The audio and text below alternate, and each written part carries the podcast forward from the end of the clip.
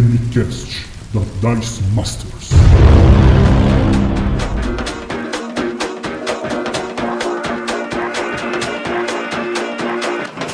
Rola iniciativa, jogadores! Está começando mais um DM Cast, o seu podcast de dicas de RPG e cultura nerd. Eu sou o Jean Rodrigo e serei o seu DM.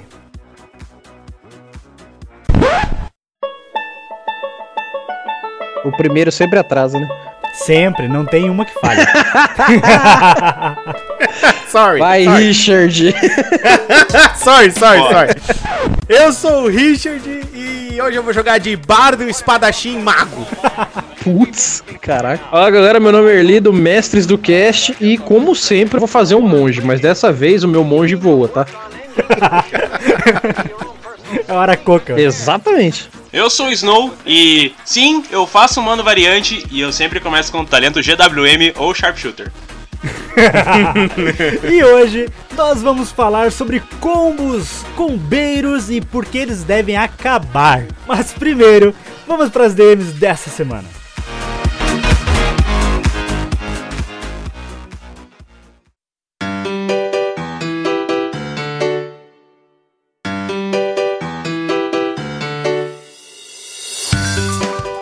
Dados, jogadores. Sejam bem-vindos à sessão de DMs e recados do DMCast.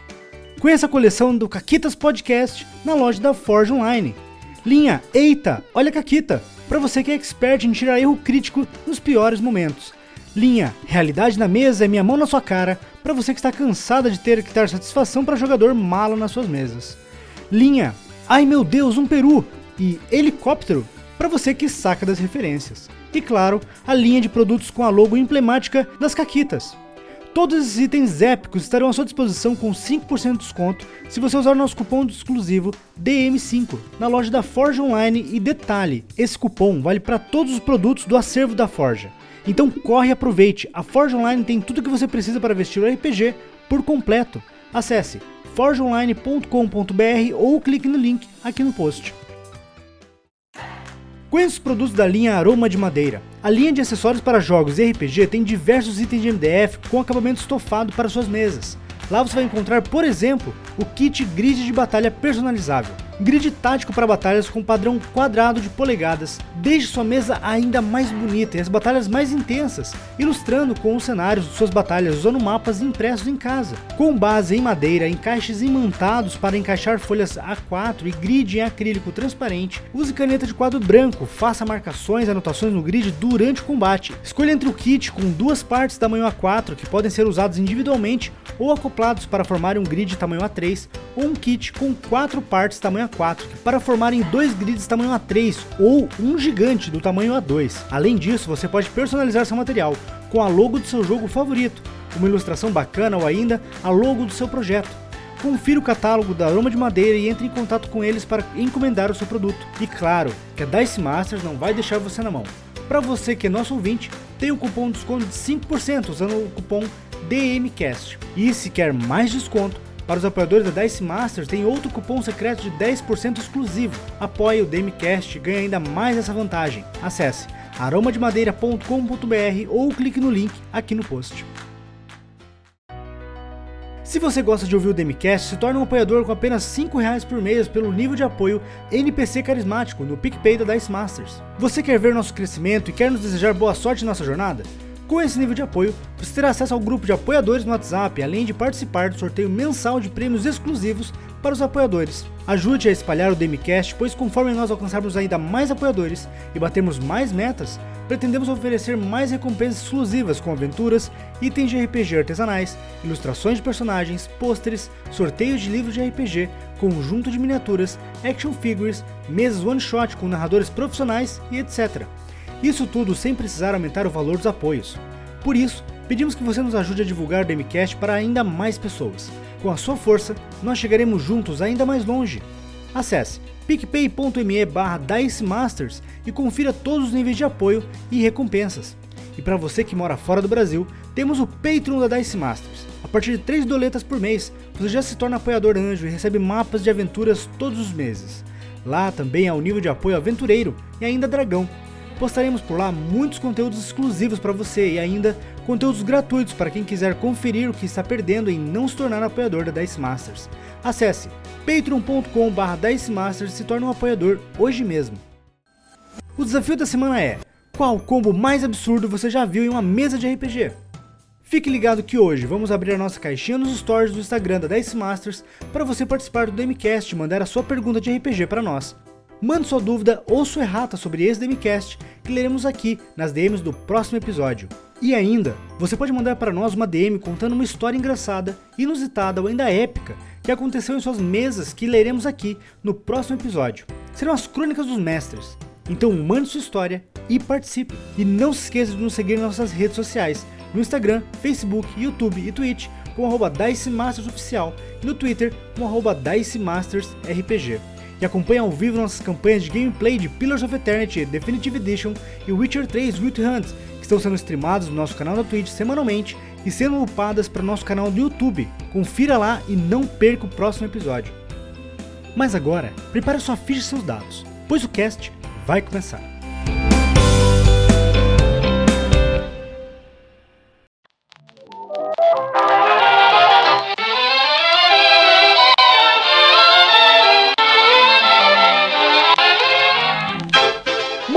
Com vários ataques por turno, bardos que controlam a vontade de todos os inimigos em combate, guerreiros capazes de explodir os inimigos, tamanho dano que são capazes de causar, ou então aquele guerreiro 3, clérigo 3, bruxo 2 que bate, cura e dá ataque à distância, tudo no mesmo combate.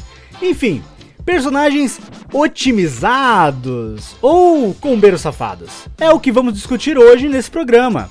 E eu quero saber aqui dos nossos queridos convidados, para eles falarem a verdade, qual que é a diferença entre um personagem que é otimizado e um personagem que é simplesmente combado? Eu vou começar aqui falando uma palavra que vai definir os dois, que é lore, ou background. Parabéns, a gente pode encerrar aqui. É isso aí, acabou o nosso programa. Assim, sobe a letrinha. Até a próxima. Que se a gente for para pensar, o combo, ele vem de você colocar uma série de coisas, né? Sim. Que vão levar a um objetivo mais otimizado. Aí o personagem que é otimizado é que ele tem isso na ficha, né? Famoso, sei lá, guerreiro, samurai com Gloomstalker. Mas que ele tenha uma lore, daí ele se torna otimizado, porque ele vai fazer bem o que ele faz no pretexto, né? Eu acho que, tipo, da aventura dele. Sim, que ele se encontra. Mas assim, no meio do RPG, muitos jogadores são extremamente criativos. Eu acho isso maravilhoso. Não é difícil você encontrar os donos de personagens extremamente otimizados que tem ali a sua, entre aspas, gigantes lore, sua desculpa para os seus poderes anormais. Se a pessoa apresenta uma desculpa dessa, melhor, desculpa não, né? Não vamos ofender aqui os jogadores que têm personagens otimizados. Vamos falar aqui. Defesa. Vamos para assim. Que o cara tem uma história ali, tem um porquê. E daí que ele, na verdade, era um dragão que ficou preso na sua forma humana, né? Coisas assim acontecem. Mas sim, assim, cara. Se a pessoa tem uma história dessa, o cara deixa de ser combeiro safado e se torna um jogador com um personagem otimizado? O que você acha, Snow? Não, na verdade tem uma grande diferença, porque assim, né? Eu não sei se todo mundo concorda comigo, mas o cara só é um combeiro safado quando ele tá numa mesa que ele não deveria estar combando, saca? Tipo, uma mesa toda. Só tem isso. Tipo, em toda mesa, porque... Snow? Não, vamos ser sinceros. Calma aí, assim. eu vou ser pego pra forca aqui? Não, relaxa, Snow, relaxa que eu vou te defender e vou defender todos os combeiros de uma vez aqui. Olha só. Agora eu quero ouvir. Seguinte, eu vou começar então. Primeiro, eu sou a favor de combeiro, mas o mas é enorme, sabe? Tem um mas no horizonte, assim. Aquele mas gigante. Levanta o mas no sol. Não, tá subindo o sol em forma de mas, entendeu? É gigante o mas, entendeu? Mas tem uma parada. E pensa assim, você está narrando uma mesa e você tem 5 jogadores. Desses 5, 3 são combeiros.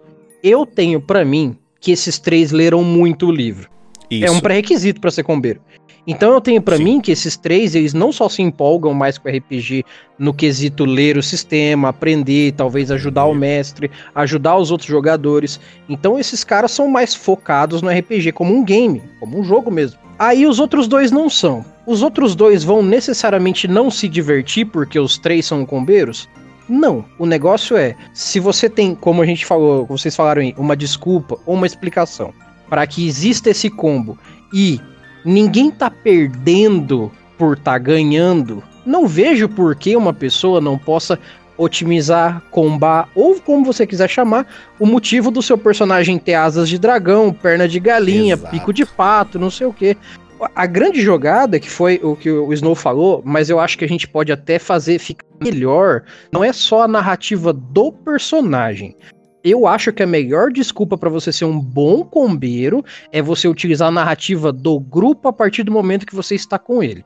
Porque, por exemplo, o seu personagem sempre quis ser um espadachim. E aí, de repente, você lê o livro mais uma vez e descobriu que lança dá mais dano quando você é um humano focado em crítico. Veja bem. A narrativa que está sendo construída dentro do jogo está tendendo a que você descubra isso? Ou foi o jogador que descobriu? Não porque alguém chegou pra você e disse, ô, cara, você já viu que saiu uma tabelinha nova, cara? Isso é uma tabelinha nova, olha aqui, ó. Essas armas aqui, ó, vai encaixar perfeito pro seu personagem. Você viu esse arquétipo aqui? Ou a Wizards bateu na sua porta e falou, olha só, a gente acabou de liberar taxas ali. Taxas, isso aqui, ó, olha que legal.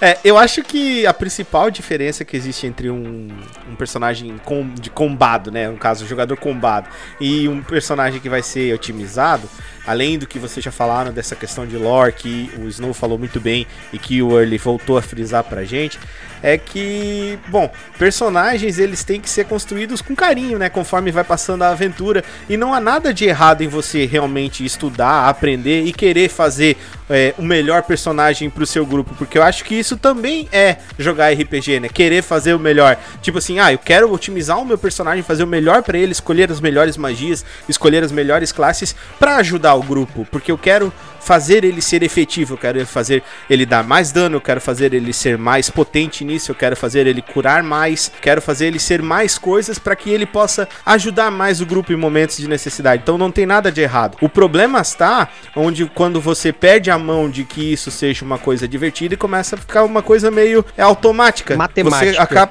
Isso, você acaba fazendo o mesmo personagem sempre. Então, a diferença de um personagem otimizado é que ele vai escolhendo essas magias, essas habilidades, esses talentos, como os nossos amigos citaram, conforme vai evoluindo a história, conforme a necessidade do personagem, conforme a necessidade do grupo. Não somente uma necessidade de números. Eu acho que é o principal. E, na verdade, uma parada que muda muito entre uma pessoa que comba, né, na ficha, uma pessoa que tem um personagem otimizado, é o que já foi falado aqui, que é a questão da integração com o desenvolvimento do jogo, né? Tipo, muita gente acaba odiando o combeiro porque se depara com o tipo combeiro que é o estrelinha. É o cara, sim, que vai fazer o melhor personagem, que provavelmente vai fazer muita coisa, que vai acabar desfalcando os outros personagens. Eu acho que otimizar o seu personagem sempre é certo, sempre deve ser perseguido, porque o Dungeons & Dragons, por exemplo, ele é baseado em estereótipo. Você tem classes que determinam o que cada coisa faz. Cada classe é voltada pra uma coisa. Então eu acho que não tem nada de errado se você criar um personagem que quer ser o melhor clérigo e otimizar o suficiente pra poder chegar nisso. E daí que eu sou um draconato paladino com 3 níveis de bruxo? Eu tenho direito.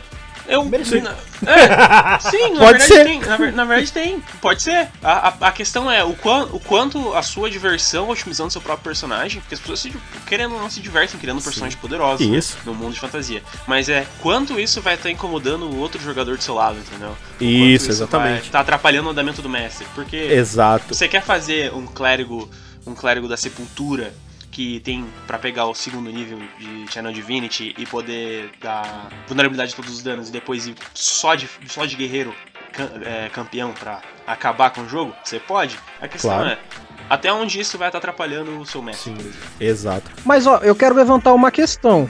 Que história é essa de que um combeiro atrapalha o mestre? Eu não sei se eu sou diferente, mas nunca me atrapalhou um jogador que lê o livro, um cara que chega e fala assim, poxa, eu vi que essa skill de clérigo com essa skill de druida vai funcionar muito bem no level 17. Isso na nunca verdade, me atrapalhou, cara. Não, na verdade também não me atrapalhou, porque eu prefiro narrar para os jogadores combeiros, porque eu crio homebrews. Meus monstros não são do jogo. Mas é, eu digo assim, a diferença entre combeiro e eu tô dizendo mais a diferença entre um cara que comba, né? Que é apenas um cara que é ficha, de um cara que é ficha e também tem a desenvoltura pro grupo, né? Sacou? Então, tipo assim, eu me julgo com alguém que optimiza o personagem. Eu faço o personagem ser melhor no que ele propõe. Mas essa é a diferença, entendeu? Tipo, você narrando pra um cara que faz optimização, ele não vai te atrapalhar, porque ele tá ali pra agregar, entendeu? O combeiro não agrega. Olha, eu vou falar o seguinte, ó. O que é interessante definir é o seguinte. Eu acho muito legal a fala do Felipe Della Corte, quando ele fala que ele gosta muito de bonecar o personagem. Assim, quando eu jogo um RPG eletrônico, por exemplo, eu adoro ficar mexendo na criação do personagem, sabe? Criar as habilidades, os threads, a aparência. E no RPG de mesa não é diferente, eu adoro pegar um personagem e começar a brincar com ele ali. O personagem, ele ser otimizado, ser trabalhado em cima dele, com o conhecimento do jogador no livro, eu acho isso maravilhoso. O que eu acho ruim, o que eu acho que define o combeiro safado, você ouvinte, você que gosta de fazer multiclasse de forma desordenada, você fúvio que está nos ouvindo agora, sinta-se tocado no seu coraçãozinho negro de trevas e combos malignos. O que acontece? É assim, quando o jogador... Não digo que o Fúvio faz isso, tá? Eu nunca joguei com o Fúvio, mas assim... Quando o jogador, ele fala assim, não, eu quero que meu personagem, ele consiga bater, ele consiga fazer magia, ele consiga curar, ele seja autossuficiente e ele tem um anel que permite que ele não precise nem comer. Cara, vai jogar Skyrim, que lá no Skyrim isso, você pode ser tudo isso. O Dragonborn, pode ser o líder da guilda. Porque Skyrim é isso, cara. Skyrim é um jogo que você pode literalmente ser o líder dos ladrões, o líder dos magos. E você vai jogar sozinho. Tu pode jogar sozinho, você não precisa nem de companion. Tu pode jogar sozinho. Jean, mas ó, eu vou dar um contraponto. Não tô dizendo que isso que você tá dizendo é errado ou que não é certo. Na minha cabeça, o que você tá falando pra mim tá correto. Mas eu tenho uma situação que eu acho que é aí que a gente consegue explorar o RPG um passo à frente do que o livro propõe. Vou dar dois exemplos que são muito paralelos. O medieval e o cyberpunk na mesma pegada agora. Eles são muito diferentes, mas você consegue customizar o seu personagem com uma facilidade muito grande, logo a possibilidade de um combo é muito grande também. O que acontece? Se você tem uma possibilidade de ser um cara autossuficiente e tá num grupo, qual que seria a sua dificuldade? Talvez uma dificuldade em interagir com o grupo, talvez uma dificuldade onde você é muito bom de porrada, mas a questão social não é o seu forte, então é uma coisa que o RPG pode vir a trabalhar. Você é o melhor cara do tiro, mas enquanto não tiver tiro, você depende do seu grupo. Sim. Então eu acho que é por isso que quando eu perguntei pro Snow, por exemplo, da coisa de atrapalhar o mestre, às vezes eu acho que o narrador principalmente pode olhar para essas fichas super prontas a resolver qualquer problema e falar assim, no que vocês não são bons? Ah, eu não sou bom em tal coisa, eu não sou bom em tal coisa. E aí você começa a galgar isso. É, porque os caras são bons no que eles são bons. Você pensa assim, um cavaleiro medieval, ele treina pra caralho, eu treinava, né, pra caralho, pra ficar bom no que ele queria ser. Aí eu chego num cara hoje e falo assim, você não pode fazer um cavaleiro assim, porque você tá, sabe, de sacanagem e vai ficar muito dano. Mas tinha uns caras que eles não sabiam ler e escrever, mas eles sabiam lutar. Aí o que acontece? Hoje em dia o que eu posso dizer é, eu vou colocar situações onde você vai dar um dano e vai explodir um cara, mas você vai trocar uma ideia que se você não tiver um grupo, você vai falhar no papo. Então dá pra trabalhar todos esses lados. Sim. Mas o que eu tô falando, ele não é isso. O problema é o seguinte, cara. Quando o jogador ele faz um personagem que ele é totalmente autossuficiente, o cara é bom de diplomacia, o cara é bom de luta, o cara é bom de magia, cruza o escanteio e cabeceia pra fazer o gol. Esse cara, ele não consegue, normalmente, não é sempre, mas normalmente, ele não consegue dividir o pau. Então. E normalmente é o jogador que assim... Ah, beleza, a jogadora aqui, ela consegue falar 4 línguas. Não, mas o meu personagem fala 6. Mas... É. Não, ó, mas meu personagem aqui, ele atira aqui, ó, ele dá 2d12 de dano. Não, mas meu personagem, ele dá crítico com 17. Não, mas aí entra naquele ponto onde o sistema não deixa também. Tipo, eu já construí um personagem em uma fixa, onde ele sabia fazer tudo. Ele usava arma improvisada, ele tinha sobrevivência, ele tinha bastante multiclasse. O único problema é quando você começa a fazer multiclasse, o próprio D&D, ele já te deixa ciente que isso é uma coisa a par, por exemplo, porque se você faz multiclasse, você você vai saber o que você está fazendo.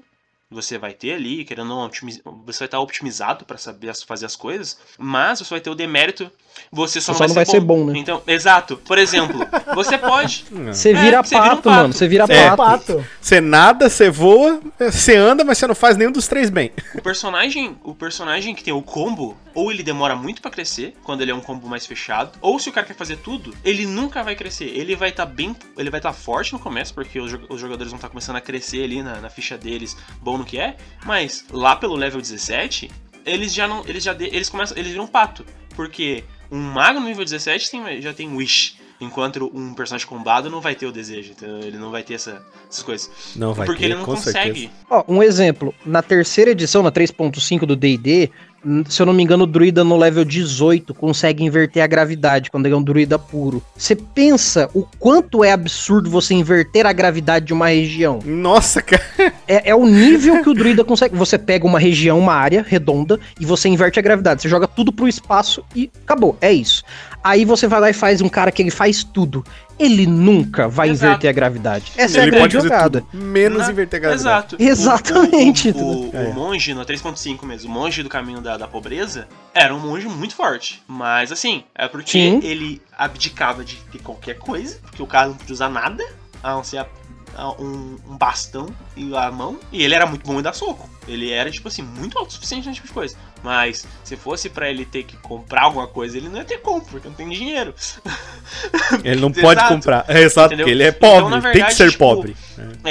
O negócio que muitas pessoas reclamam de combeiro, só que se o mestre, ele olhar pra ficha e olhar pra lore, sempre tem ali alguma coisa. Não tem como você criar um personagem 100% redondo. Ele sempre vai ter desfalque em algum lugar. Cara, então, aí que tá. Esse é o porém, cara. Uma coisa que eu vejo assim, o personagem otimizado, eu costumo ver assim jogadores muito bons, inclusive o Snow é um jogador excelente, que sempre quando joga comigo eu fico admirado. Ele até participou aqui de um DM Cast falando sobre como criar personagens interessantes. E assim, na real, eu vejo assim, quando o cara quer otimizar o personagem, o cara quer bonecar o personagem, não é incomum o cara planejar. Eu sou uma pessoa que não consigo fazer isso, porque eu sigo aquela ideia de você viver conforme a lore te apresenta as possibilidades. Mas, dentro do jogador, que eu não sei se é o caso de algum de vocês, que assim, não, primeiro nível eu quero pegar essa classe, segundo nível eu quero pegar aquela, 15º nível eu quero ter pegando essa aqui, essa habilidade, porque quando chegar no 16º eu quero ser capaz de fazer tal coisa. Eu acho isso lindo, porque isso demanda uma energia do jogador e do personagem. Sim. De buscar esse objetivo. Quando isso é bem feito, não quero dizer que sempre isso é bom, mas quando isso é bem feito, isso faz o personagem ter uma motivação sempre, sabe? É aquele momento que o cara, mestre, eu vou passar esses 2 meses que vai acontecer entre essas aventuras, e eu vou me isolar nas montanhas, porque aquele momento que eu tive aquele déjà vu na luta contra o monstro, eu achei que eu vi meu passado e percebi que eu não deveria me preocupar tanto comigo mesmo, não sei o que, eu preciso melhorar. Aí ele fica 2 meses no negócio e volta com uma habilidade que permite que ele proteja melhor seus companheiros, sei lá, sabe? Ele cria isso na história, no personagem, pra desenvolver, e quando chegar lá na frente ele tem essas habilidades. Ele gera uma interpretação, agora, né? Só que sim, eu tenho uma cisma, não é uma cisma, é uma, não chega nem a ser uma raiva, mas é uma implicância, uma coisa quase infantil, sabe, tipo, que é o seguinte, quando o jogador, ele pega e ele faz um personagem no famoso vácuo, ele pega o personagem e começa a criar num vácuo. Não, porque aqui ó, o bruxo desse arquétipo, ele tem essa habilidade. Então se eu pegar bruxo aqui eu tenho essa habilidade. Ah não, e se eu pegar guerreiro eu tenho essa habilidade. Se eu pegar mago eu posso pegar essa magia. Se eu pegar não sei o que. Ele começa a criar o personagem, aquela forma amorfa, completamente desligado da realidade do mundo ou de um roleplay. Aí ele cria um personagem de nível 16. Então esse aqui ó, mestre, é o meu personagem, ó, segundo as regras, é o termo maravilhoso que todo combeiro fala. Ó, segundo as regras eu posso fazer isso. E até às vezes tem um adendo no livro que eu acho maravilhoso, gente, que faz assim: mas esta habilidade tem que ser aprovada pelo mestre. Quando tem isso numa habilidade, é porque é habilidade de combeiro safado, gente. Eu vou te falar. Aí ele chega assim: então, mestre, mas tem aqui nessa habilidade que diz que eu tenho que ver com o mestre se ele aprova. Eu olho, filho da mãe, olha a habilidade que o mestre aprova, né? E é sempre aqui: se você não aprova, o cara fala: ah, tá bom, beleza. Se você aprova, o cara fica todo faceiro. Ah. Mas o que eu vejo é que assim, nesses casos, o jogador tá pouco se lixando pra história. Ele quer ter o personagem naquele nível, daquele jeito. Só que é número. E assim, é um negócio que... antes de falar que o que é bom, o que é ruim, o que é pró, o que é contra, eu acho que, na minha opinião pessoal, é isso que define a diferença entre o jogador que otimiza o personagem, que eu acho que é até o exemplo que o Snow falou, que tipo, meu personagem, ele dá 40 de dano, mas ele não é um cara muito carismático, ele não consegue se comunicar. Ou então, meu personagem é um mago muito forte, só que ele tem um problema muito sério com defesa. Ou então, ó, meu personagem, ele é um arqueiro muito competente, ele acerta todas as flechas, mas o dano não é tão alto. O negócio dele é controlar os inimigos. Então, tipo, você coloca um personagem muito bom, mas com um defeito, que você faz propositalmente. Eu acho que quando o jogador otimiza o personagem, ele faz isso. Mas quando ele comba, ele tenta cobrir essas falhas. E eu acho que assim, é aquele negócio que a pessoa, sei lá, a pessoa tem acne, sei lá, tem espinha, ou tem uma marca de nascença nas costas, e não gosta, e ele tenta esconder, ele não consegue entender que aquilo faz parte do personagem dele, ele quer simplesmente acabar com as falhas. Então tipo, não, o personagem não tem diplomacia, então eu vou pegar um nível de bardo, porque daí eu posso pegar uma magia aqui de amigo, e aí eu consigo enganar a pessoa e a pessoa acha que eu sou amigo dela. Essas coisas, esses detalhes que me deixam... Mas, em contraponto, ele pegando o nível de bardo ali pra ele conseguir, né, magia de nível 1 e pegar amizade, ele ainda vai ter o demérito de que ele vai precisar... Tem uma coisa que precisa lembrar bastante, e eu acho que muito do ódio ao Rombeiro já... foi bem resolvido, pelo menos naquela edição que eu conheço mais, é que você tem pré-requisitos. Então, tipo, o cara precisa ter um 13 de carisma ali pra conseguir fazer. E pra ele conseguir, senão ele não pode, entendeu? E eu achei aqui, eu queria até trazer pro podcast, um post do Twitter do Jeremy Crawford, que foi o criador do D&D, que eu acho que ele explica muito, tipo, o que a gente tá tentando discutir aqui, que é, tipo, que é literalmente isso. Nosso projeto é movido por história e legado. O equilíbrio os apoia, mas a história e o legado reinam. Então, eu acho que é justo fazer, sim, um combo ali na folha, na matemática. Cara, eu quero dar tanto de dano, eu quero ser bom em tudo. Mas é ter a história e o legado, como o próprio criador do jogo fez, né? A questão é, tipo, o cara, ele pode ser bom em tudo. Ele pode ter amizade. O único problema, o demérito dele... Ele vai ter ali diplomacia, ele vai ter amizade. O problema é que a rolagem de bônus dele vai ser baixa. Então, ele pode saber fazer tudo, ele só não será bom em tudo. Exato, porque a CD de um guerreiro no nível 12, que pegou um nível de bardo ali porque ele tem 3 de carisma, se eu não tô errado, ela vai ser 14 ou 15. E isso no nível 12, qualquer criatura já roda com mais 9. Entendeu? Então, tipo, ele é bom, só que em situações onde ele vai lidar contra uma criatura... ele vai ter grande problema. E também tem que pensar assim, que personagens focados muito em uma coisa só, eles nunca duram 100%. É sempre preciso eles terem um segundo caminho ali pra eles se segurar, porque um grupo só é um grupo quando eles são fechados, né? E tipo assim, se só uma pessoa for boa naquela coisa, e se der ruim com aquela pessoa? Fica dependente de um único personagem, é complicado. Exato, é por isso que magias de Revivify, Raise Dead existem, porque clérigos curam bem, mas paladinos também, e bardo. Essas outras duas classes, elas também conseguem esse poder, porque o druida também cura, porque precisa. Combo, na verdade, ultimamente tá sendo bem trazido pela Wizards mesmo, com o novo livro dele do Tasha, onde, tipo, raça não tem mais, você tem uma regrinha ali que você consegue ganhar 2 pontos em cada coisa, e você cria sua própria raça, pra você criar o seu próprio personagem. Combos, na verdade, trazem um sentido de único o personagem que o cara cria. Não sei se vocês concordam comigo, mas é o que eu acho. Tasha é um livro muito interessante, o título até já traz isso, né? Tasha, o caldeirão das muitos combos, né, cara? É assim que funciona. A otimização /combo, como quiser falar, ela traz uma coisa única pra aquele personagem, traz vida, eu acho. Deixa de ser algo apenas, tipo, preto no branco, ele ganha um cinza. Sim. Tá, ele ganha o ódio do mestre. Isso. Hoje, na hora que o Snow falou assim, tem aqui um negócio que o criador do RPG Dungeons & Dragons falou sobre combeiros, eu achei que ele ia falar assim, kill the null. Mas, e tem uma coisa que tem que sempre lembrar, que eu já comentei várias discussões com amigos meus sobre combo, porque eu tenho algum projeto numa guilda que a gente tem de D&D, que é, não importa o quão combo o seu jogador faça, ele pode fazer o combo que ele vai dar 200 de dano no level 17, ou 500, que existe, eu não posso falar qual é, mas existe. Mas quem controla tudo, inclusive o poder desse personagem, é o mestre.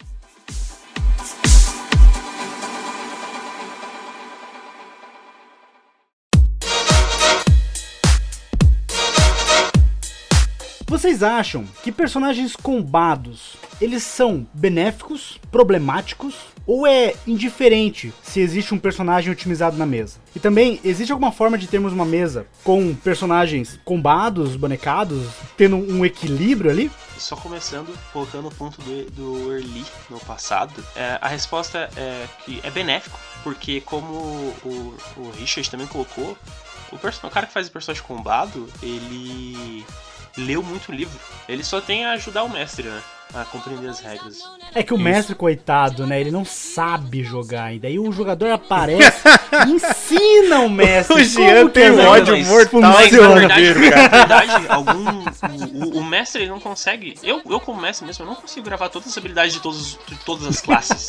Então quando eu tenho um jogador que ele sabe é um pouco difícil. Muito bem sobre alguma coisa, eu acabo aprendendo com isso. Da mesma forma como eu sei combar em combate, eu entendo muito de combate. Mas em outras situações eu posso não compreender muito sobre a regra. Questão de magia, etc. Então, o jogador combado acho que tem muita coisa de benéfico pra mesa do que maléfico. Quando ele tiver com boas intenções também, né? Isso. Eu ia falar agora. Putz, Isso aí. Ó. Viu? Aí é isso que eu queria ouvir também. Quando você tem que ter aquela conversa sincera, né, com a pessoa. Eu acho que o mestre tem que fazer muito essa parte, principalmente em off mesmo, não na mesa.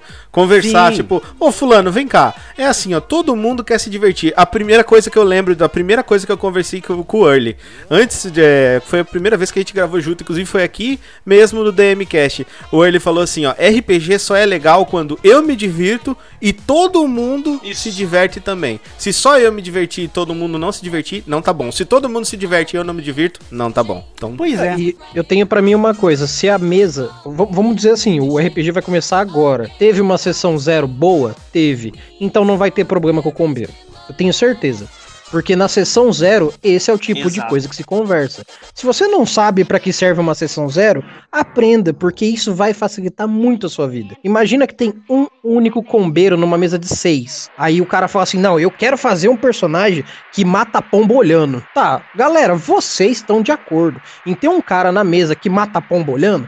Aí a galera fala, tá bom, tadã, pronto, resolvido, entendeu? Na sessão zero é onde mais fala, olha, eu vou mestrar nesse setting aqui, vai ser essa premissa, a ideia vai ser assim, e os jogadores vão se comportar ali e vão entrar em um consenso. Na sessão zero, muitas mesas param na metade, falham, ou tem problema entre jogadores fora da mesa, porque não tiveram sessão zero. Eu digo isso batendo o martelo. Mas é? Cara, eu vejo assim, cara, quando você tem um desnível muito grande de conhecimento do sistema, e um jogador, ele é combeiro, e o resto não é, por mais que tenha a sessão zero, eu tenho que trazer esse contraponto pelo seguinte, às vezes o jogador que é novato, ele realmente quer ajuda, e o combeiro, às vezes, quando ele tem um bom coração, ele quer ajudar o outro a fazer combo também. Você vê que o combeiro não consegue, né? Ah, eu quero fazer feiticeiro. Não, faz feiticeiro, mas ó, quando chega no quarto nível, pega o nível de bruxo. Não, pega o nível de bruxo, você vai ver que, ó, você vai me agradecer. Ou não, ah, mas eu quero fazer só um guerreiro. Não, ó, tá, beleza, mas pega 3 níveis de guerreiro, aí você pega um de clérigo. Tipo, essas coisas que eu sempre ouço nas conversas. E assim, na sessão zero, quando os jogadores não são muito conhecedores do sistema, querem apenas, estão aprendendo ainda, quando o combeiro é um cara tranquilo, ele vai ajudar. Mas quando ele é um cara que ele quer ser combeiro porque sim,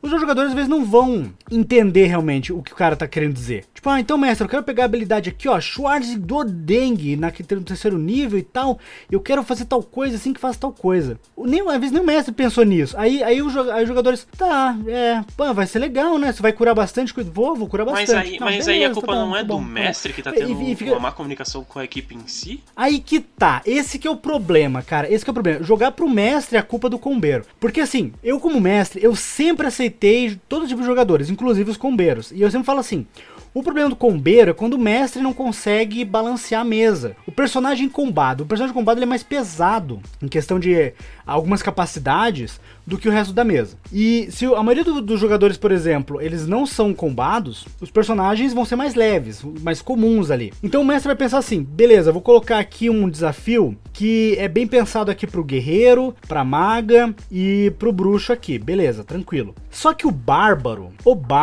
por exemplo, ele dá um dano gigantesco. Ele tem uma CA alta pra caramba. Ele tem não sei o que. E aí assim, tipo, ele é completamente diferente dos outros. Por quê? Porque o jogador era mais experiente e fez um personagem combado. Quando você coloca um desafio que seria um desafio mediano pro grupo, se torna um desafio completamente reles para aquele bárbaro. Aí você fica, putz, tá, beleza. Aí você, numa sessão seguinte ali, mais pra frente, tá, então eu vou pegar esse bárbaro e vou moer esse bárbaro na porrada. Eu vou pegar esse bárbaro e vou colocar um desafio que pra ele vai ser difícil. Pra ele vai ser difícil, porque essa é a proposta. O cara é o boss e não sei o que, beleza. Só que quando tu faz isso, se é um mestre inexperiente, tu vai matar tua party inteira e o bárbaro vai sobreviver. Isso é muito comum disso acontecer. Por quê? Porque o bárbaro, muitas vezes, ele tá pensando no quê? Defender ele e, no máximo, quem tá perto dele. Sim. Só que, às vezes, coloca um monstro ali, sei lá, vamos supor aqui tá uma mesa de nível 10, tu coloca um Beholder. Porque o Beholder seria realmente um monstro difícil o suficiente pra dar um desafio pro combeiro ali, pro personagem combado. Só que um Beholder, dependendo de quem são os personagens, é morte. Sim. É morte. Morte na hora. Assim, exato. Então, é um negócio que tem que ser muito bem pensado. Porque, assim, se o mestre aceita... Depois, se ele pensa, putz, Carol, mas tá complicado, porque só você consegue resistir aos ataques, o resto do grupo tem CA ali 15, 16, eles não têm essas habilidades, aí eu tenho que colocar... Às vezes o jogador não quer saber, ele quer, não, meu personagem é assim, ó, porque tá na regra, mestre, ó, eu te mostrei, eu te falei, mestre, ó, sessão zero, a gente sentou, eu te mostrei que eu ia fazer isso. Aí o mestre aceitou. Como é que o mestre volta atrás? O que você me diz? No livro do mestre, existe um grande tópico dizendo que quem faz as regras ali é o mestre. Isso não sou eu dizendo, é o Wizard. Então assim, a partir do momento que teve a sessão zero e o jogador, por má fé ou por querer apenas diversão dele, começou a descarrilhar, a desandar, o mestre tem todo o poder. E ele deve, eu digo que ele deve. De cortar. Ele deve cortar. Cortar, na hora. Outra coisa que também pode ser feito, Jean, nesse caso que você falou, você pode acabar isolando ele, colocando um desafio pertinente somente a esse personagem. Outras coisas que pode ser feita também, você pode avaliar, por exemplo, como esse personagem, como esse jogador, ele interage naquele desafio. Por exemplo, ele passou o desafio, mas ele se importou com os demais que estão passando pelo desafio, ele tentou ajudar eles, ele foi útil pro grupo, ou ele só passou e dane-se o resto? Qual é a atitude dele? Se ele fez um personagem bom, mas ele é bom pra todo mundo ou ele é bom só pra ele? Que tipo de personagem ele tá sendo? Como ele tá sendo pro grupo? Ele tá interpretando certo o personagem dele? Ah, ele é um paladino do Deus da Justiça. Mas ele tá sendo justo ali naquele momento? Ou ele tá agindo... Entendeu? Como ele tá fazendo? Tem maneiras de se tratar isso. Mas eu também concordo com o que você disse, que se ele tá estragando o jogo, ele tem que sim separado. Ele não pode estragar o jogo. Eu concordo 100% contigo. É por isso que eu concordo com o que o Snow falou, da ideia de que muitas vezes um combeiro pode fazer com que o mestre tenha uma desenvoltura melhor com o tempo. Não é que, nossa, se tiver só combeiro na minha mesa, isso vai me melhorar como narrador. É porque isso vai me fazer estudar um pouco mais, vai fazer eu trocar uma ideia com esse cara para entender qual que é a metodologia dele ali. Isso vai fazer com que eu converse com o resto do grupo também. Como foi dito antes, é uma questão de índole também. Ah, o cara quer entrar só para escrotizar e matar bicho porque ele é bom nisso e foda-se. Tá bom, tá, vamos lá. Beleza, ele faz isso, mas a mesa é disso. Eles vivem em dungeon abrindo porta, enfrentando bicho, abrindo porta, enfrentando bicho. Porque se for, existe também a situação que esse personagem sempre vai ser o desbalanceado. Agora, por exemplo, foi aí que eu falei a parte de, por exemplo, uma conversa. Um cara que dá muito dano não necessariamente é bom numa conversa. Isso quer dizer que todos os desafios então vai ser baseado em conversa pro combeiro não jogar bem? Não. Aí entra uma coisa que o narrador vai ter uma composição de falar. Vai ter dia que vai ser porrada e o grupo vai ver que esse cara deslancha porque ele é bom no que ele faz. Vai ter dia que esse cara não vai adiantar quanta espada ele levante. Exato. Vai ser o bardo tocando violão que vai resolver o problema. Então, talvez nesse ponto, existe uma situação onde a gente tem que, sabe, abdicar um pouco do nosso poder de narrador, e eu faço muito isso. Eu chego nos jogadores e falo assim, vocês querem fazer qualquer coisa que tá escrito numa regra de um livro válido? Faça. Só que lembre-se, vale pra mim também, e eu tenho minhas regras que o livro deixa eu fazer. Por exemplo, vocês querem fazer uns negócios... Todo mundo dá muito dano. Tá, todo mundo dá muito dano. Mas todos os meus bichos têm ponto de vida cheio, tá? Ah, mas ele vai ficar muito forte. Mas vocês dão muito dano. Tem esse contrabalanceamento. A gente quer fazer uns personagens aqui que todo mundo tem um item mágico no começo. Tudo bem. Então eu vou ter que dizer que o item mágico é uma coisa um pouco mais banal do que deveria ser. A não ser que vocês sejam os Power Ranger, que é os 5 únicos do mundo que tem no nível 1 um mágico, entendeu? É. Não, eu tenho que ter uma explicação plausível para que eu crie a narrativa para eles, porque senão eu tô sendo subjugado pelos meus jogadores e eu tô fazendo uma história para que eles vençam. E eu, até onde eu sei, a ideia do RPG não é fazer uma história para que eles vençam, é para que eles vivam. Então, morrer faz parte, vencer faz parte, ser forte, ser fraco. Eu não preciso fazer um personagem fraco para ser um bom jogador. Eu posso fazer um muito forte, eu só não posso sobrepujar tudo com esse personagem. É aí que eu entendo completamente o que o Jean tá falando de, poxa, o cara desbalanceia o jogo. Então, ele desbalanceia se tudo for o que ele pode resolver. E não tem jeito, a não ser que o grupo inteiro esteja level 20. E ele esteja level 20 com um de cada classe, aí ele vai ter muita habilidade, mas vai ser um merda em todas elas. Sim, então, no final das contas, ele não vai ser autossuficiente, ele vai ser o maior dependente do grupo, porque ele não é bom em porra nenhuma. Essa é a grande verdade, entendeu? Não adianta nada ser combeiro, final da história. Uhum. O combeiro é um iludido, cara. Isso. O combeiro é um iludido. Combeiro porque você pensa assim... Seu iludido... Você pensa que assim, ele é um iludido porque ele quer suprir, como o Jean falou, ele quer suprir a falha que falta. Mas você entende que quando você vestiu um casaco da cor diferente, você já não tá combinando mais a roupa? Ah, mas agora eu não tô passando frio. Pois é, mas agora você já não tá mais tão bonito. Ah não, então eu vou mudar a cor do meu casaco. Beleza, mas agora esse já não esquenta tanto. Então sempre vai ter esse contraponto onde você não tem possibilidade de ser autossuficiente.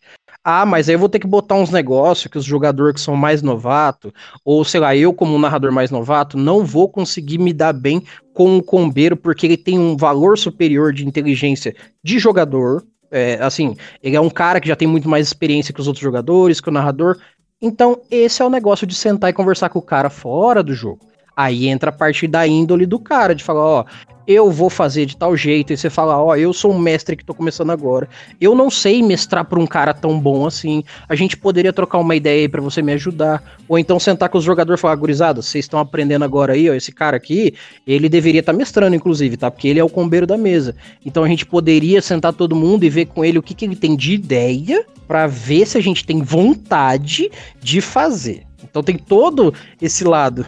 Eu acho um problema você pegar e dar na mão do combeiro a ideia da campanha, velho. Porque, como eu falei, isso volta lá no começo, quando o combeiro tenta ser a estrela do show. E assim, quando o cara é o único combeiro da mesa, ele quer ser a estrela. Não foi uma vez ou foi duas, eu vi várias vezes, por exemplo, cara. O cara é muito bom em luta, beleza, mas o cara é estrela, ele não gosta de não ser estrela. Então ele tá na taverna, é um papo ali super, tipo, sei lá, stealth, o pessoal fala baixo. O cara quer bater na mesa, o cara quer arrumar confusão, o cara quer brigar, o cara quer usar as habilidades dele e isso caga a sessão. Já vi isso várias vezes. Ou o cara é bardo, então ele tem magia de controlar os outros e não sei o que, então ele quer controlar todo mundo, ele quer cagalhar toda a campanha, ele quer passar a mão na bunda do rei, ele quer dormir com a princesa. Tudo vira uma piada. Cara, eu acho isso insuportável, velho. Mas, aí entra em outro ponto, até onde eu ia mencionar, existe sempre aquele estereótipo do mestre reclamando dos murder-roubo, né? É o cara que quer matar todo mundo em qualquer ponto, porque ele tem poder suficiente pra isso. Existe uma forma muito fácil. Até foi um meme no Reddit, que é o cara perguntando, eu tenho um player murder roubo, o que eu faço com ele? E a resposta simples é, espera ele matar alguém, aí você usa todos os guardas da cidade pra matar ele, acabou. O resto do grupo não tem que pagar por isso. Pronto. Um outro ponto também é que assim, eu tenho até um amigo meu, que é o Bruno, sabe, Bruno? Ele criou uma campanha onde ele tava ensinando a namorada dele e outro pessoal a aprender a jogar D&D. E eu tava lá, eu faço personagens optimizados. A resposta dele para que todo mundo conseguisse aprender sem que desencarrilhasse assim, com jogadores extremamente poderosos e os outros sem entender muito bem o sistema, foi diminuir o ritmo da mesa.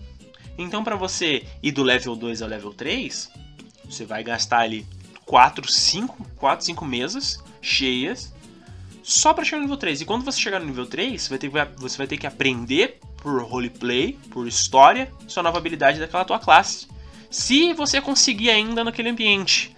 Então, muito por exemplo, você quer ser um rogue assassino? Beleza, você chegou no nível 3 agora. Você não vai pegar rogue assassino. Você vai ter que treinar durante a aventura Até... Você vai ter que caçar alguém pra te ensinar. Alguém te ensina, essa é a verdade. Ou você aprende sozinho. Só que aprender sozinho é muito mais difícil. Entendeu?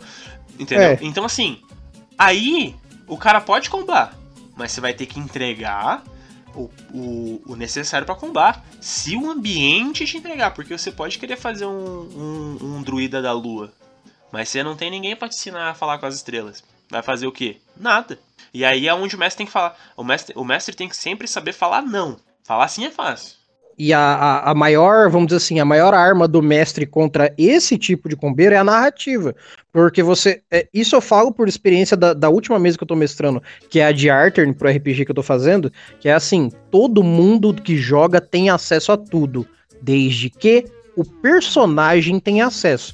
O jogador não tem acesso a nada, no final das contas. Ah, eu quero criar um druida da lua, do nível 1. Tá.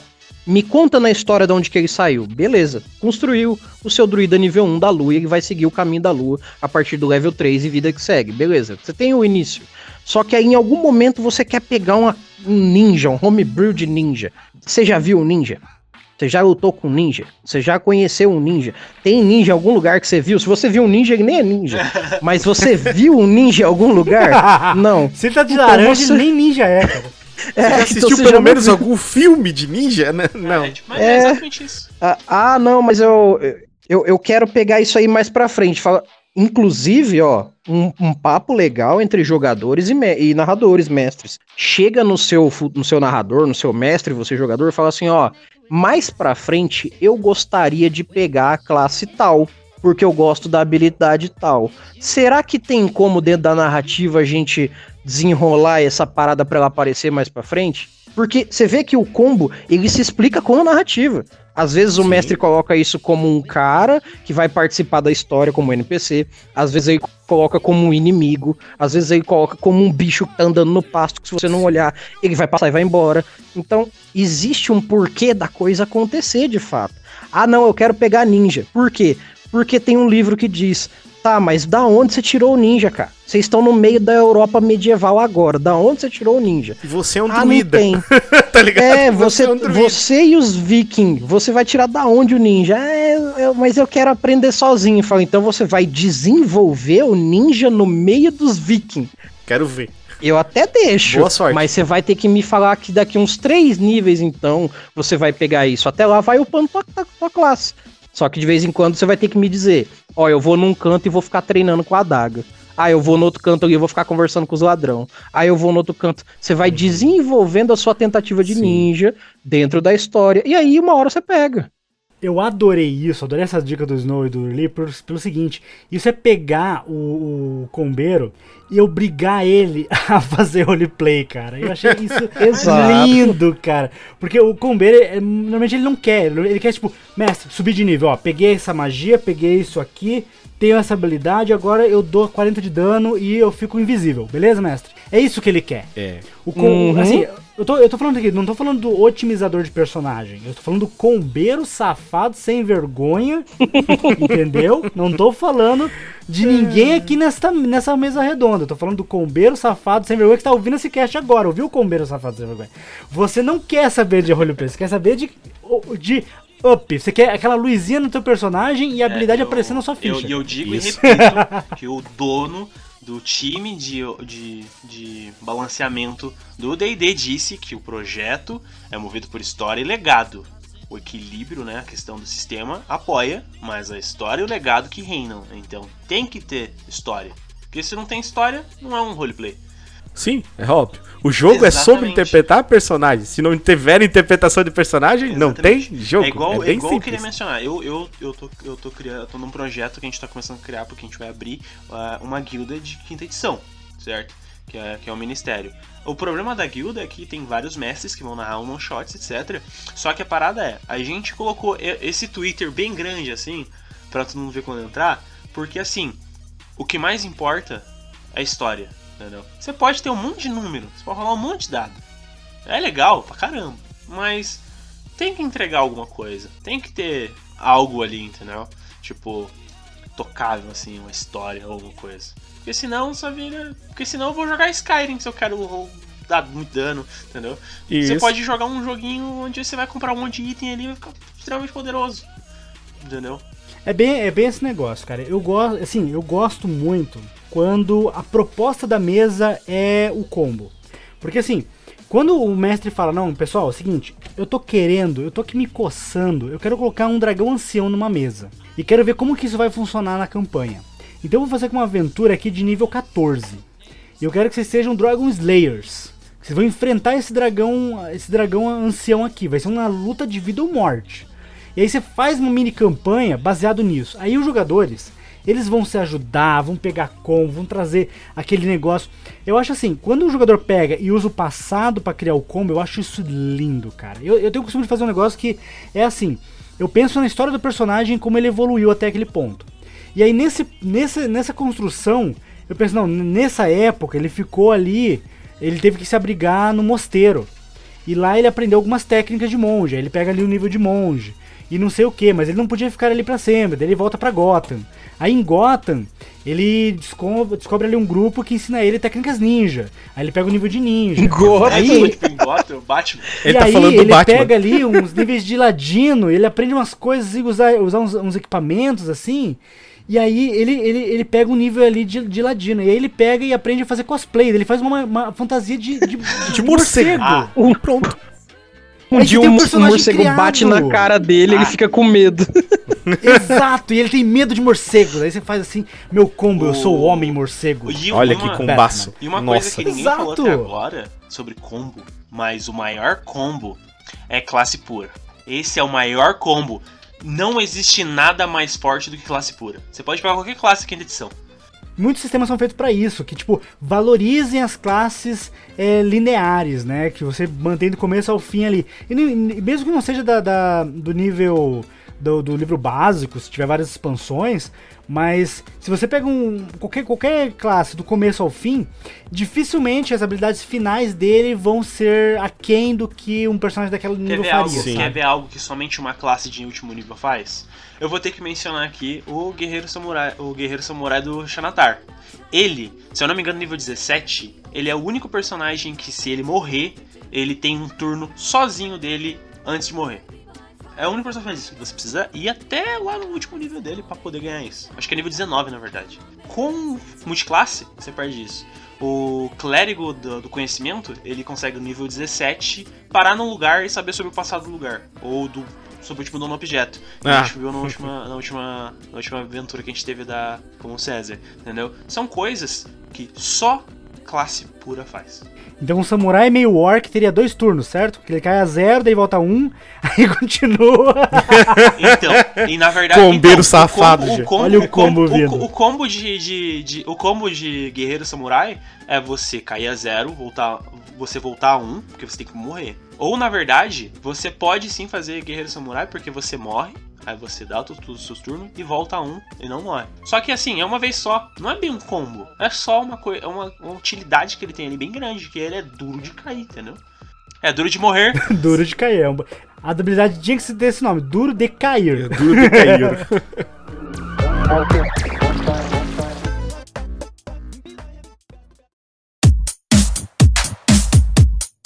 Se você pudesse sugerir um conselho pro jogador combeiro safado que tá nos ouvindo aqui agora, ou pro mestre que tem jogadores combeiros, o que você diria?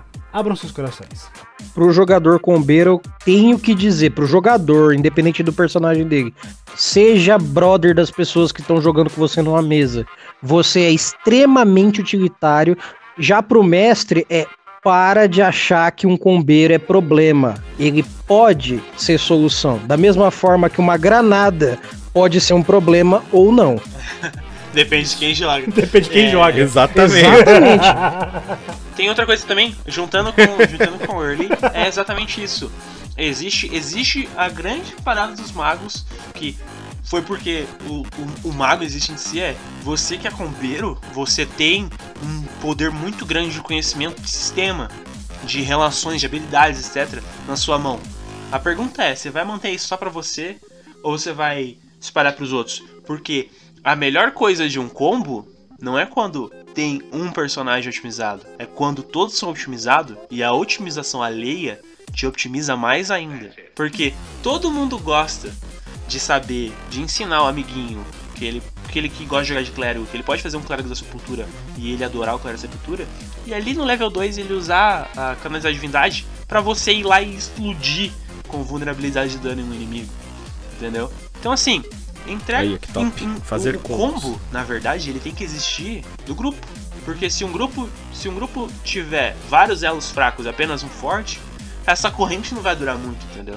Então, e pra mestre, exato, lembre-se que você é o mestre, você tem o poder da história, você que vai dirigir pra onde ela vai.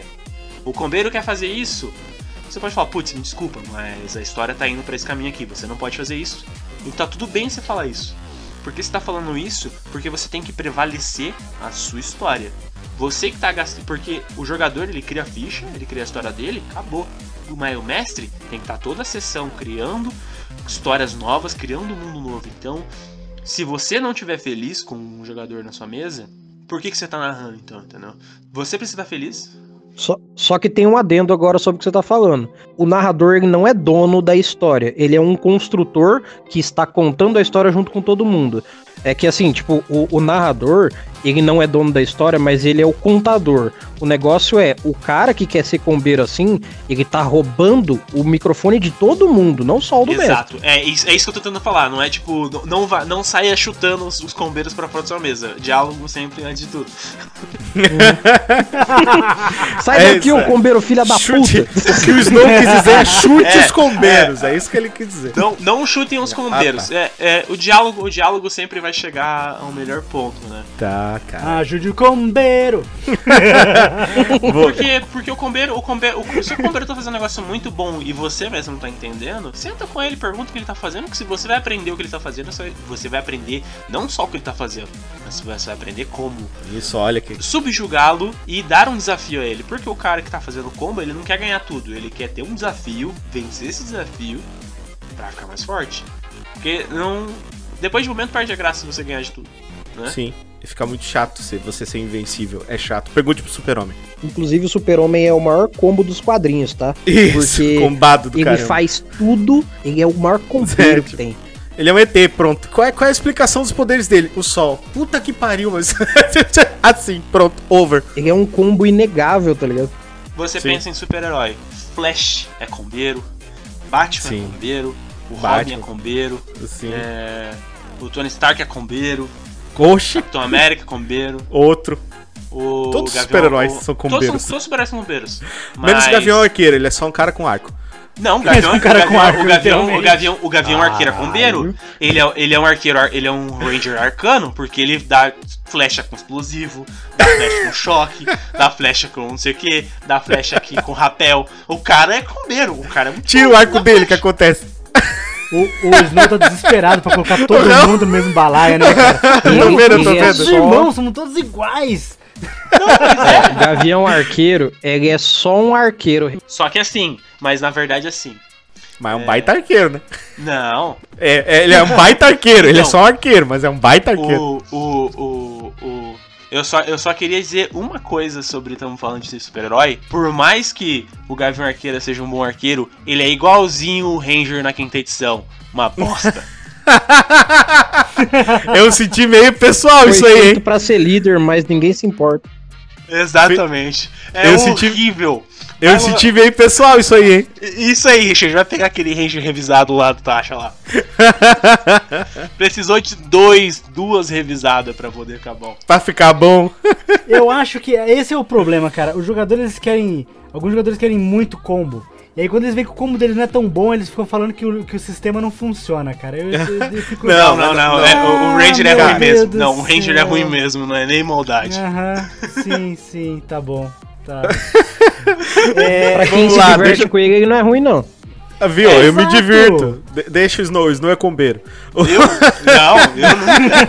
nem sei o que eu tô fazendo aqui, só tenho 6 anos. O cara tava quase fazendo aqui um abaixo-assinado. Salve os combeiros. Peraí. Deixa eu concluir aqui, cara. Então aí, ó. Se você for combeiro, uma coisa que ninguém falou aqui. Todo combeiro já foi um iniciante. Então, tenha a maturidade e tenha a bondade de também pensar nas pessoas que estão começando, nas pessoas que não sabem tanto quanto você. Lembre-se que você também começou, lembre-se que um dia você também não sabia jogar, você também não sabia as regras, não sabia quais eram as melhores ações, não sabia quais eram as melhores magias. Então, sempre tente ser solidário, faça com que a mesa se divirta, já que você tem tanto potencial. Não queira somente você fazer as coisas, porque se você está jogando em grupo, sinceramente eu não vejo por que você queira ser sempre a atenção de tudo. Afinal de contas, é um grupo, a ação de todo mundo que faz aquilo ali acontecer e ser divertido. Porque senão simplesmente você está jogando uma aventura solo. Então não tem graça. Não queira ser especial, queira ser parte de algo especial. Não ser somente alguma coisa ali, tipo um amontoado de números qualquer. Seja parte daquele grupo, aja com aquele grupo de verdade. Faça uma ligação. Né? Lembre-se sempre do que eu falei aqui, que você já foi um iniciante. Faça parte, ajude, seja solidário ali com os seus amigos. E pro jovem mestre que tá começando, assim como o Snow falou, como o Early falou, é muito importante que você entenda que o combeiro ele também quer se divertir, assim como os outros, só que você precisa intervir para que todo mundo se divirta e você se divirta também, que nenhuma ação de nenhum tipo de jogador acabe interferindo nessa diversão, para que a mesa seja bem equilibrada. Não é uma questão de quem dá mais dano ou de quem interpreta melhor, é uma questão de que se tudo é bem ornamentado e tudo gira bem dentro desse jogo. Se não for assim, acaba que não é tão divertido para todo mundo, e se não for divertido pra todo mundo, como o Early já falou uma vez pra gente, não é um RPG. Exato. Sim, eu posso fazer um adendo, Jean, antes de terminar? Faça seu adendo. É que não foi uma pessoa que você perguntou, mas eu queria falar um recado pra todo mundo que não gosta de combeiro. Nossa, por favor. Pelo amor de Deus, alguém me defende, o Snow. Pelo amor de Deus, me defende. Jeito. Por favor, me ajuda a defender o combeiro. Join us.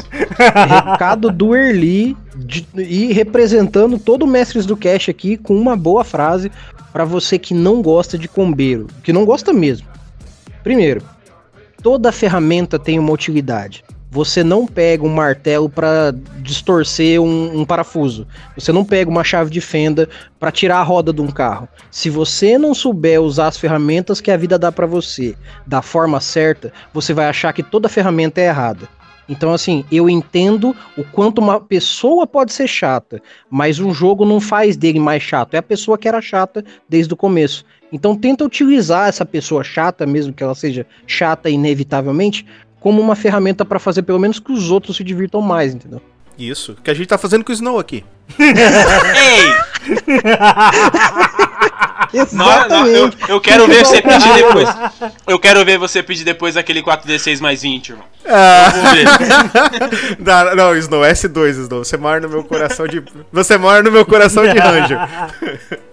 Ó, então... Quero deixar meu pitaco aqui também. Seguinte, eu destilei muito ódio aqui pra combeiro safado, mas eu quero falar o seguinte primeiro pro mestre, tá? Primeira coisa, respira. Eu sei que você preparou aquele vilão com muito carinho, e eu sei. Ó, sinta-se com as minhas mãos batendo nas suas costas, assim, te consolando. Ó, eu sei que você preparou o vilão, tinha um monólogo, e o jogador matou o teu vilão no primeiro turno com um ataque que você não esperava. Eu sei, eu já passei por isso. Calma, respira, relaxa. É o seguinte, você é o deus do seu mundo.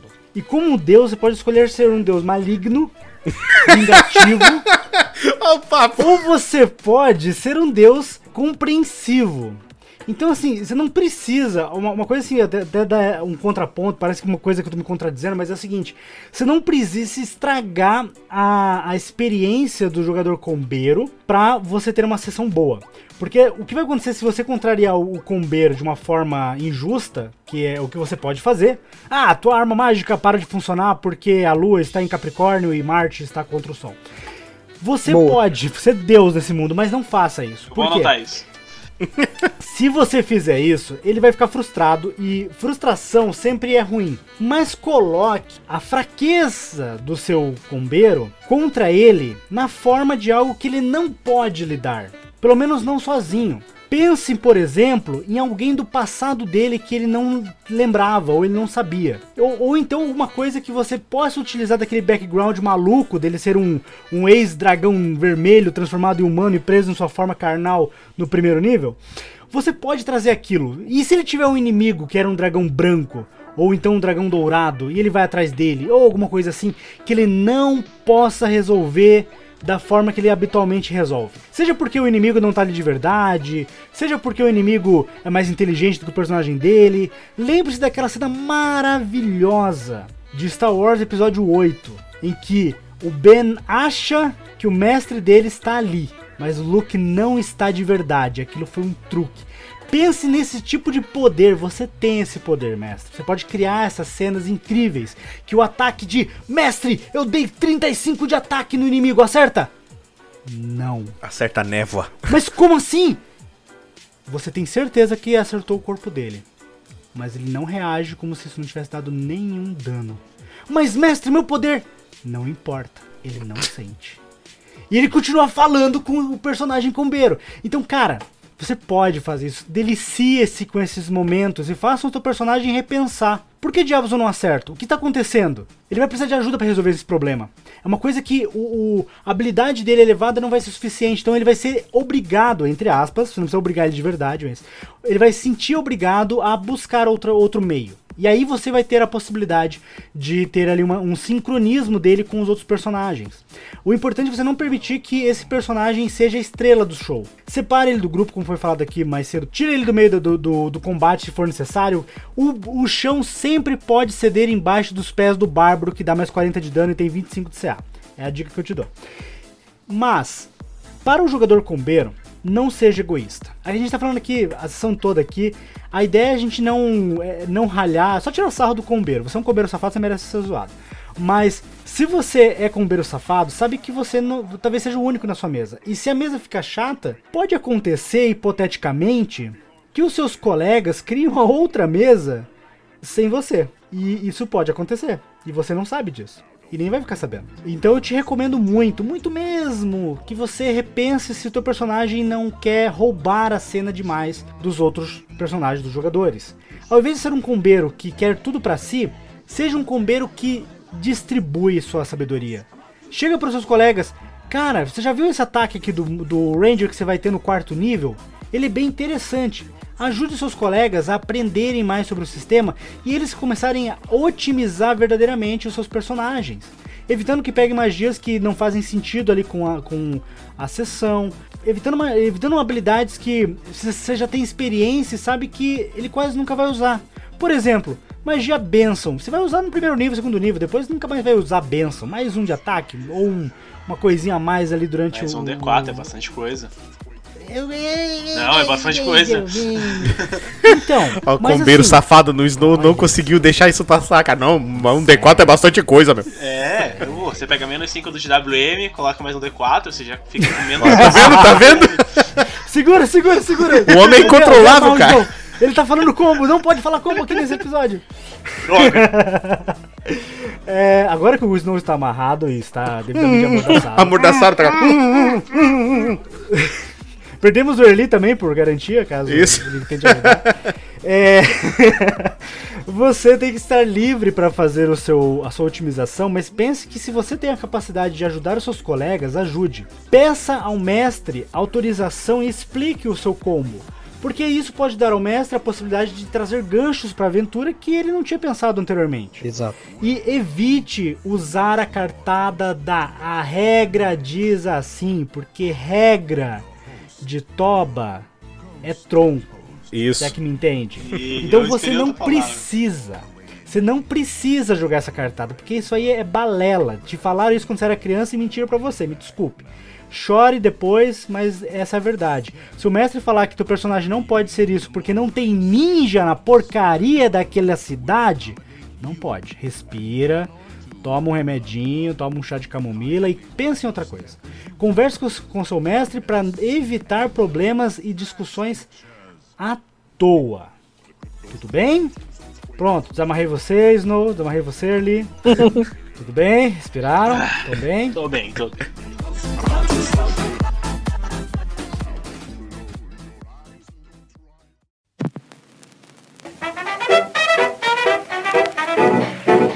são os últimos recados que vocês querem deixar para os ouvintes e também quais são as redes sociais que eles podem seguir vocês. Então tá, cara, eu sou o Richard, mais uma vez, do Toca do Dragão e também da Estalagem Nerd. Você pode escutar os nossos podcasts, falamos sobre filmes, animes, jogos e séries e muito mais, cara, tudo sobre o mundo geek, nerd, pop, então segue lá a gente, os links estão aí na descrição. Excelente! Meu nome é Erli, como eu disse no começo do episódio aqui, muito obrigado por vocês terem assistido até aqui, ouvido, sei lá como você queira chamar isso aqui.